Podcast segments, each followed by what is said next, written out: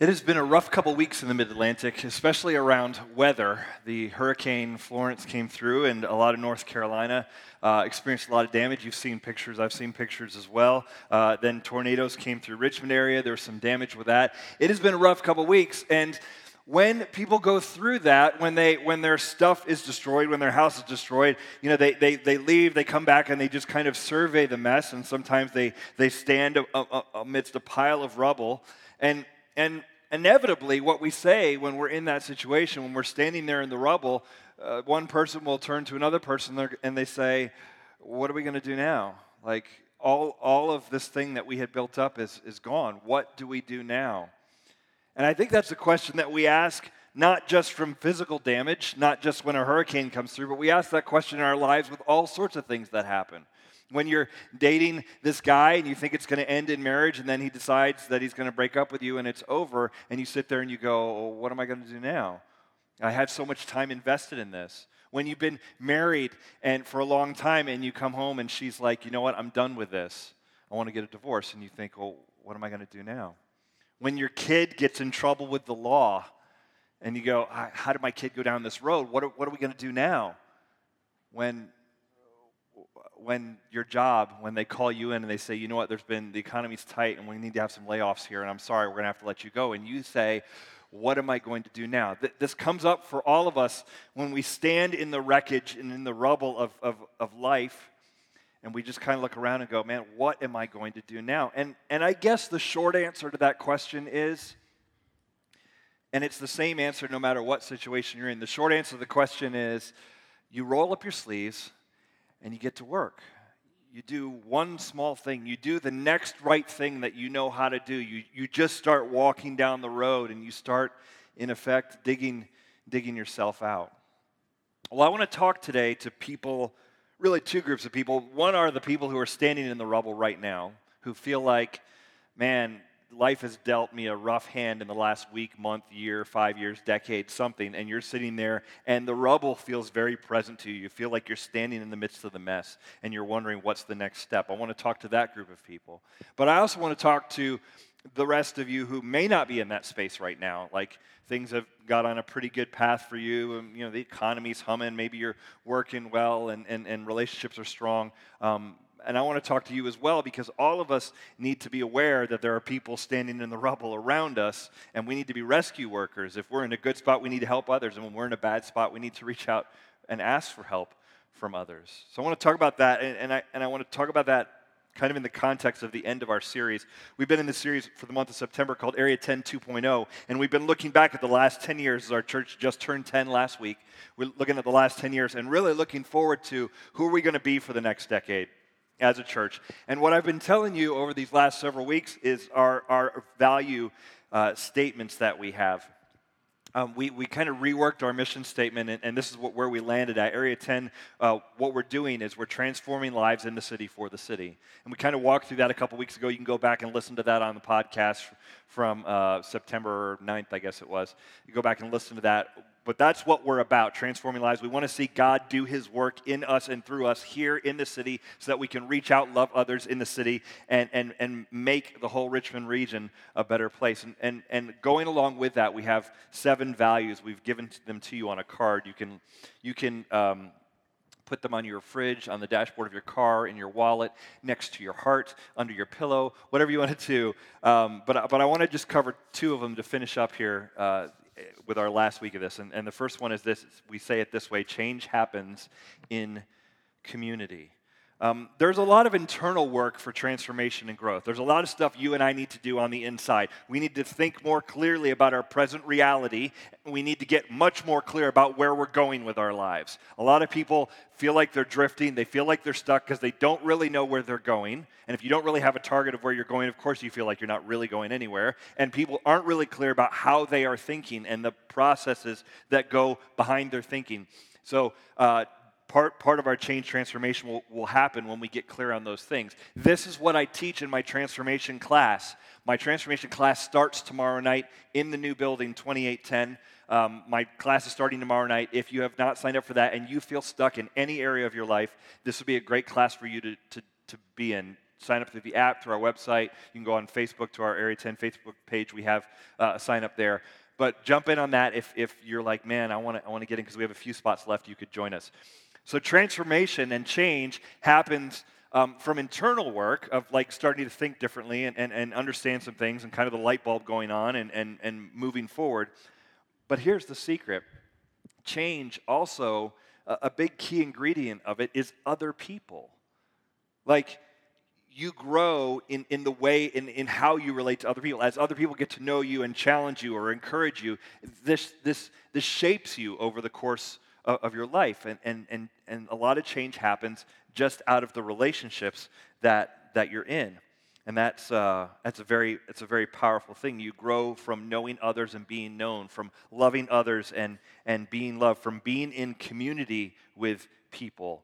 Change happens in community. The Apostle Paul started many churches around the Mediterranean Sea, and one of them he wrote to was a church in Rome, a big city back then, obviously a big city today. Um, and, and at this community, he, he wrote, to this community, he wrote this letter, and he talks to them about how they should be as a community, as a, as a body together. And I want to read it to you Romans chapter 12, starting with verse 3. Listen to what he says For by the grace given to me, I say to everyone among you, not to think of himself more highly than he ought to think, but to think with sober judgment, each according to the measure of faith that God has assigned.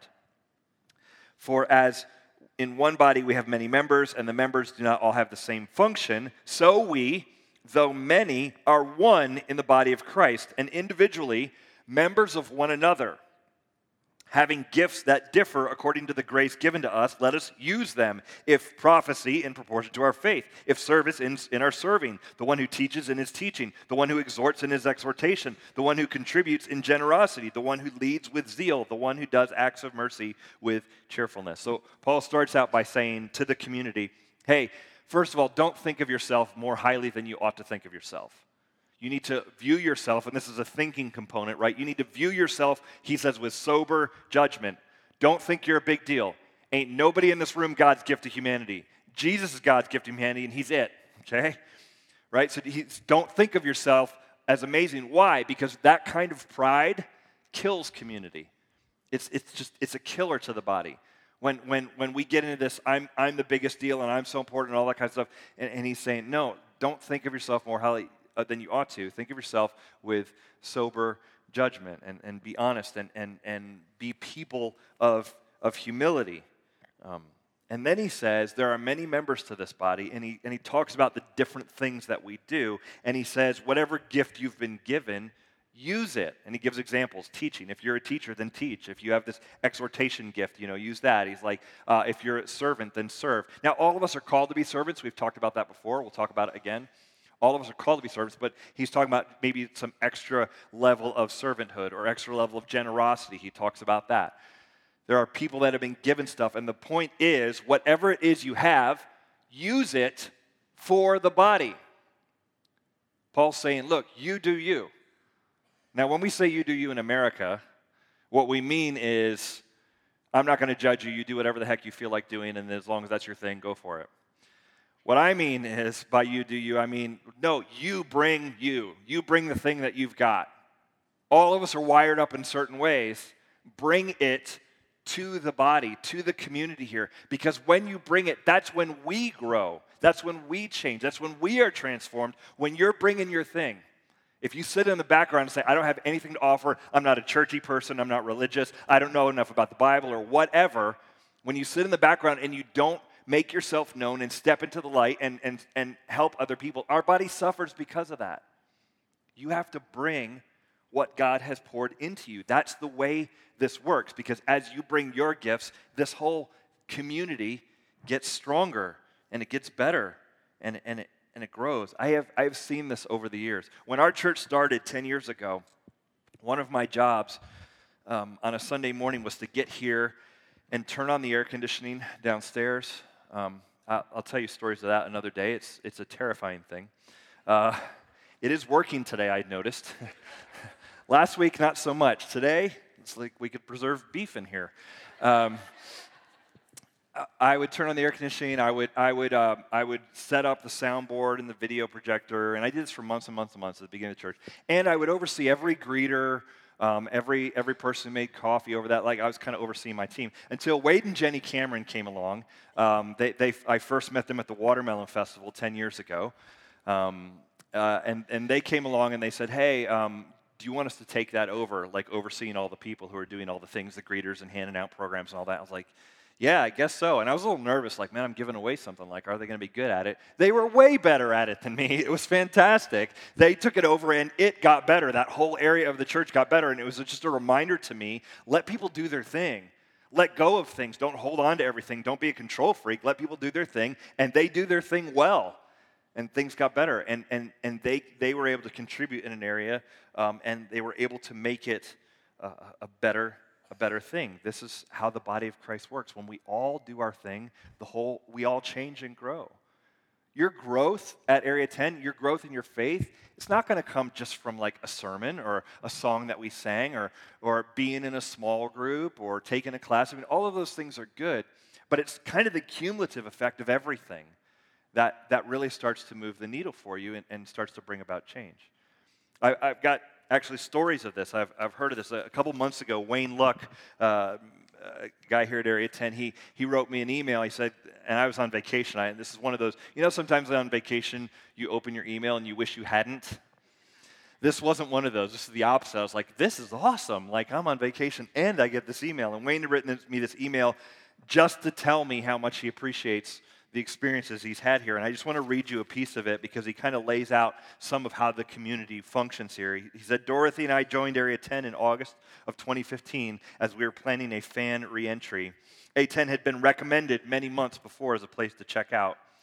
After visiting, it was apparent that we were in the right place at the right time to rekindle our dormant faith. And it was apparent that you were invested in moving everyone forward and not staying status quo through multiple small groups, men's group, and overall A10 community, I have never felt so comfortable to learn more, practice deeper, and engage at a different level. And then he goes on and gives a few highlights of things that have changed for him personally in the last few years at Area 10. He says, I've begun and continued to read and study the Bible daily. I've begun and continued to journal daily, daily pr- prayer and gratitude. I've learned that God wants our heart more than perfection and I've become a better son, brother, husband, and father. I, I read that and I'm like, this is what we're doing. Change happens in the community. There's, an, there's another guy, Colin, Colin Birchler. Uh, Colin's a neighbor of mine, lives in, lives in our neighborhood. And him and his wife, Melissa, and their kids, they've been coming to Area 10 for several years. And I've seen, I, just in knowing him through men's group and different groups, I've seen, I've seen him change a lot. And I, I said, hey, can you articulate that for me? And, and this is what he wrote. He said, over the last seven years, I've really leaned into my faith and made the decision to get involved with the A10 community. It all started by walking through the front doors of the Byrd Theater and making myself present to the word and to the message that God speaks through Chris. I can attest that some of the messages seem to be miraculously written just for my ears as they give me insight into what I'm struggling with that day. For me, I really started seeing transformation in my life when I decided, this is key, listen to this, when I decided to go from passive to active. I realized that I have a tendency to overthink and overanalyze things. I realized that I had to be more engaged if I wanted to continue add, to add depth to my faith. My next steps involved helping on Sundays, joining small groups, and really exploring what it meant to be a part of this church community. By engaging in fellowship and dialogue with others, I began to really challenge a lot of default beliefs that I had and started looking at them in relation to what our knowledge of faith teaches us. By getting to know others within the church, I gained a better understanding of everyone's unique situations and struggles, but also their similarities. I started to understand that happiness and contentment wasn't something I was going to find in the world.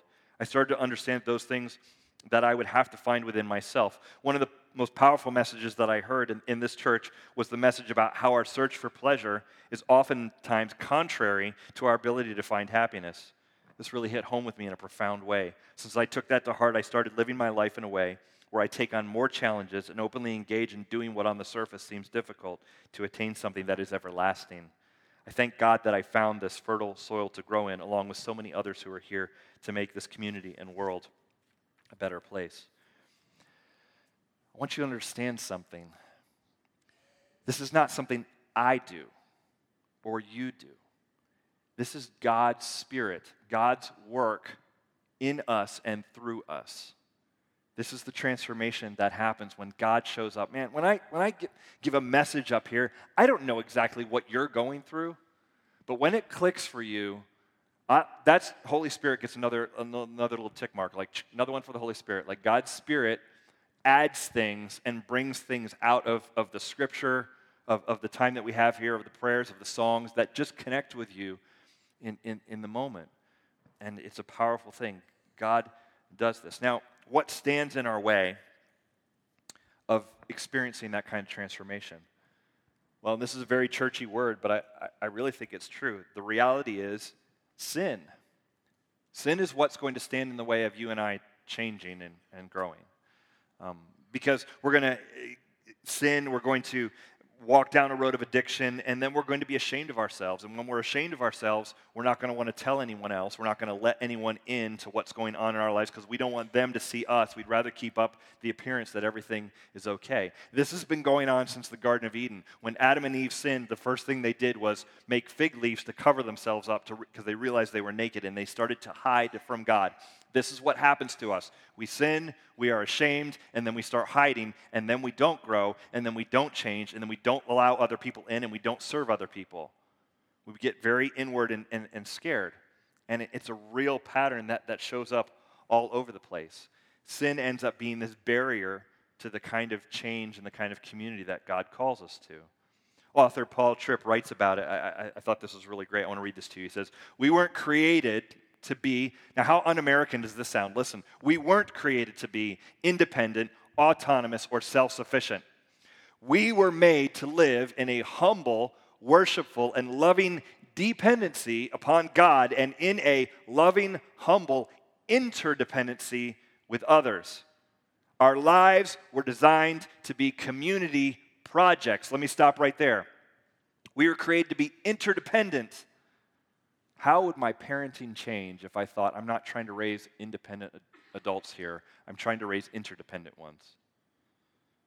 Continuing on. Yet the foolishness of sin tells us that we all have that we have all that we need within ourselves. So we settle for relationships that never go beneath the casual. We defend ourselves when the people around us point out a weakness or a wrong. We hold our struggles within, not taking advantage of the resources God has given us. God has given us each other in order to draw out the best of us uh, uh, uh, from out, outside of us.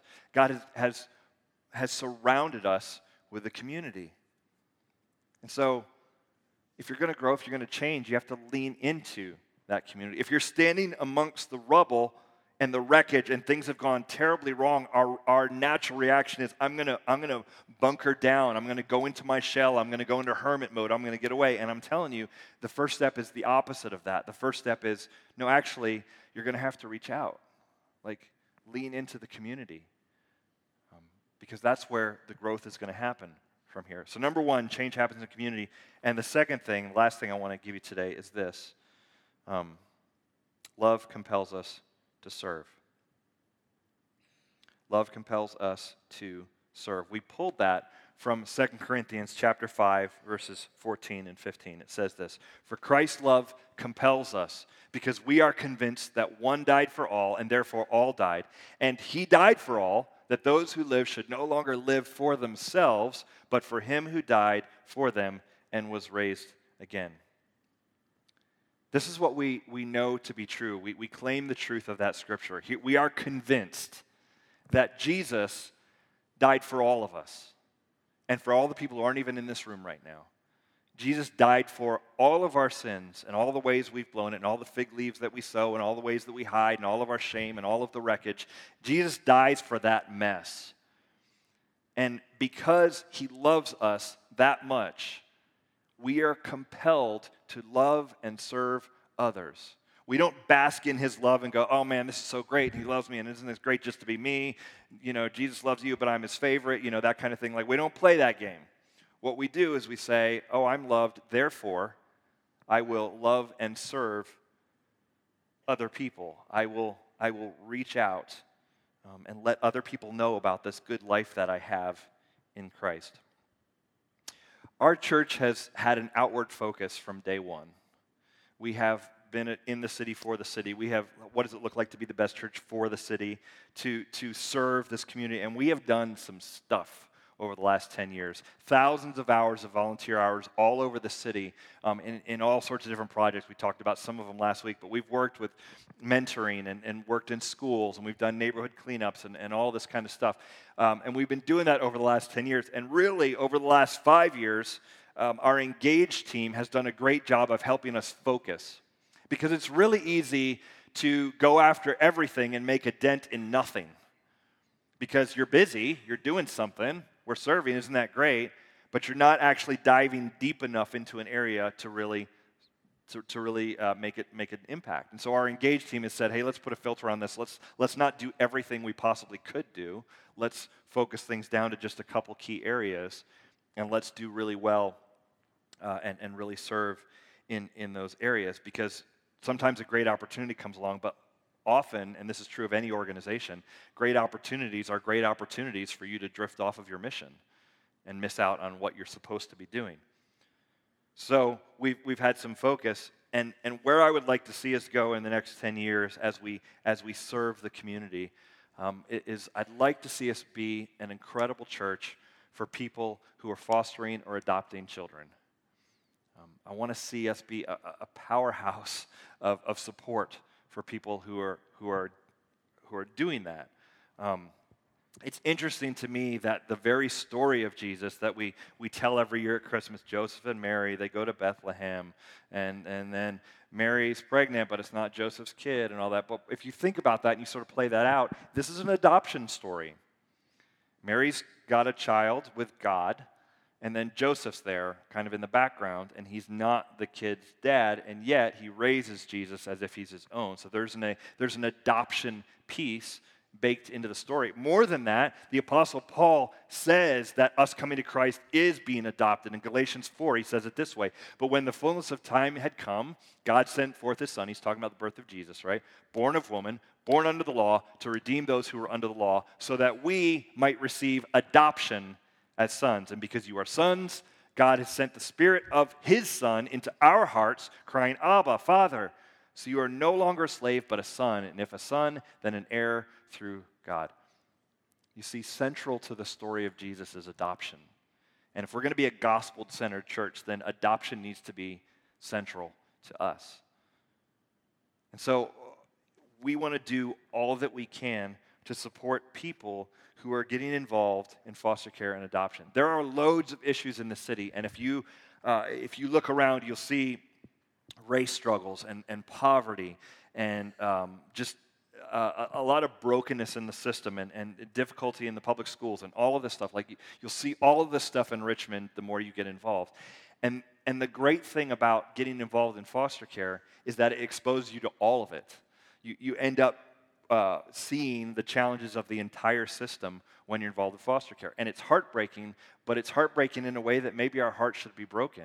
It brings us an awareness of, hey, there's a lot of things going on in the city. And so we think not only theologically does being involved in adoption and foster care make sense, but just practically, it is a great thing to be involved in that helps us see the world and see the city that God has placed us in, see, see all of it, not just one little corner of it or one slice of it. So we want to be the best church in the city for the city around adoption, which means a couple things. When a family comes in here and they're fostering and adopting, we're putting together like a special welcome of, packet of all the ways that we can support them and say, hey, we're so glad you're here. We want to work with you. We want to host, you know, foster care trainings and, and meetup groups and different things like that uh, in our new space. We want to be really involved in, in that area. Um, but not only for families that are here, I want families who come to this church that are fostering and adopting to feel so well supported here. But not only that, I want the Richmond DSS workers who are working in that field every single day to feel supported by us. I want them to say Area 10 is like our biggest champion and our biggest supporter in the city. I think that would be an awesome thing because they have a very hard job. And so, what would it look like for the church to come alongside them in, in the community? Um, how, how, can we, how can we support them? I'll, I'll tell you one more thing we do, if you've been here before in years past, you know that at Advent we raise money for something every year. And this year we're going to be raising money for foster care and adoption. I, I don't have the details exactly what that will be. We'll, we'll let you know more as that comes together. But that is our focus of where we're going to go this year. We're going to be raising money for that. Um, if you've seen the movie, uh, a movie trailer for Instant Family, a movie coming out with Marky Mark, Mark Wahlberg, he's always Marky Mark to me.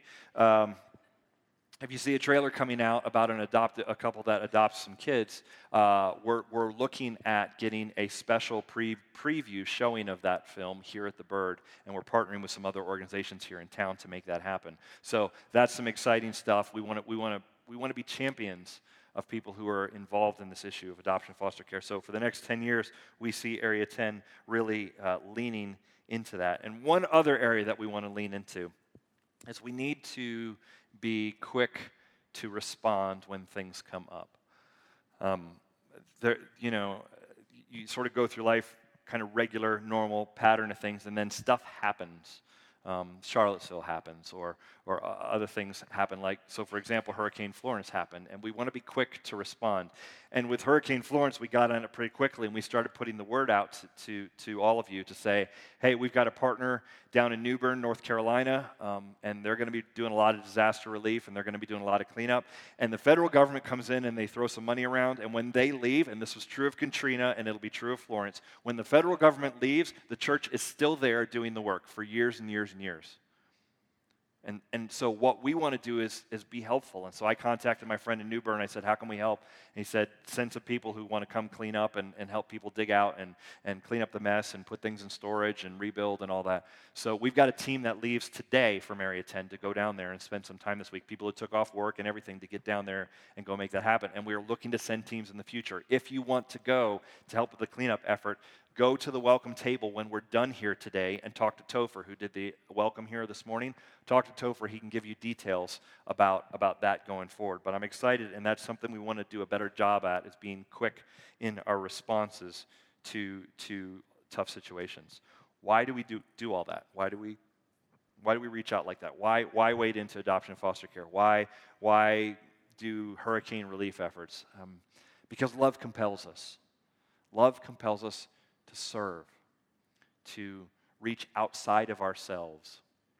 Love compels us to not just keep what God has given to ourselves, but to share it with others. And that's the other piece I want you to know about. Not only do we serve, but we actually speak up about our faith. We speak up. A church community grows not because we do like a clever Google ad or some funny video or like a billboard that like gets attention or something like that.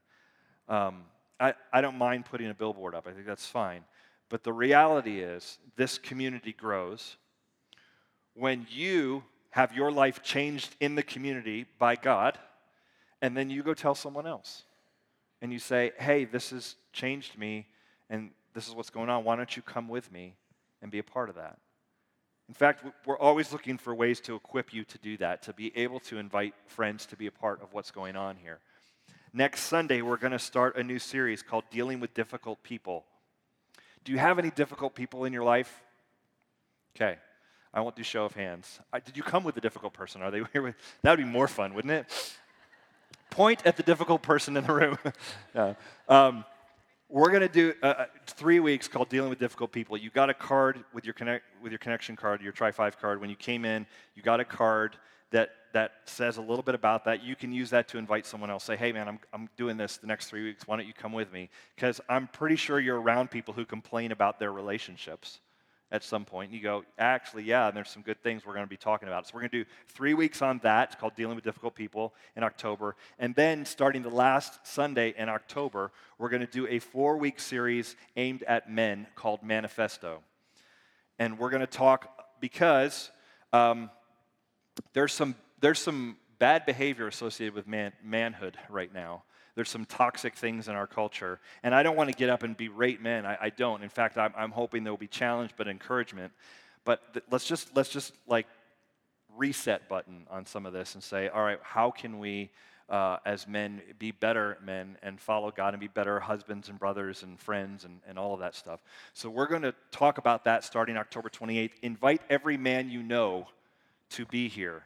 You've got a boyfriend, a husband who doesn't like to come to church, bring him to church that day. Say, no, this is, this is actually aimed at you. You got, you know, you got a dad who's like, you know, keep sending you those forwards and stuff in your email and be like, you need to come to church with me or whatever. Like, so that starts October 28th. So the church reaches out. Love compels us to share, as Paul says, to share the love of Christ and share what he has done for us. So invite um, other people. Use these as great opportunities. Let me, let me just close here by going back to, to where we started. Um, if you're standing on the rubble and you don't know what to do next, um, and you feel like life has dealt you a very, very bad hand, um, I, our tendency there is always to double down on ourselves. I'm going to pull myself up by my own bootstraps. I'm going to focus on me. I'm going to get my me time. I'm going to, you know, just get into my inner space, and it's all about me all the time. And, and I just want to encourage you to resist that tendency, to reach out, to lean into the community. And, and, and the community, hey, if you see people who even kind of look like they're struggling, invite them in, make a friend, say, hey, come join us, come hang out with us. We're all going to lunch, whatever, you know, like invite people in to lean into other people and serve other people because helping others is a powerful way for you to work through your own stuff as well. Let's pray. Lord Jesus, I thank you for this community, this uh, church that serves you, that honors you, that reaches out, that, um, that feels compelled to, to love in this place. And so I pray that our eyes are open for those who are hurting around us. I pray that um, our hearts are open um, because we know when you open hearts, it, it, it's a risk and we, we open ourselves up maybe to pain. But um, God, that's what you've done for us. You opened yourself up to pain. You sent your son to die for us. And uh, the least we can do is extend that love that we've experienced to others. So, God, give us divine opportunities, appointments this week where people, uh, God, just serve them up on a plate like, a, like people are ready to talk and are ready to talk about, I don't know, difficult people in their lives or, or challenges. I, I, pray that you help us do that and help us speak up when that, when that moment comes. In Jesus' name we pray. Amen.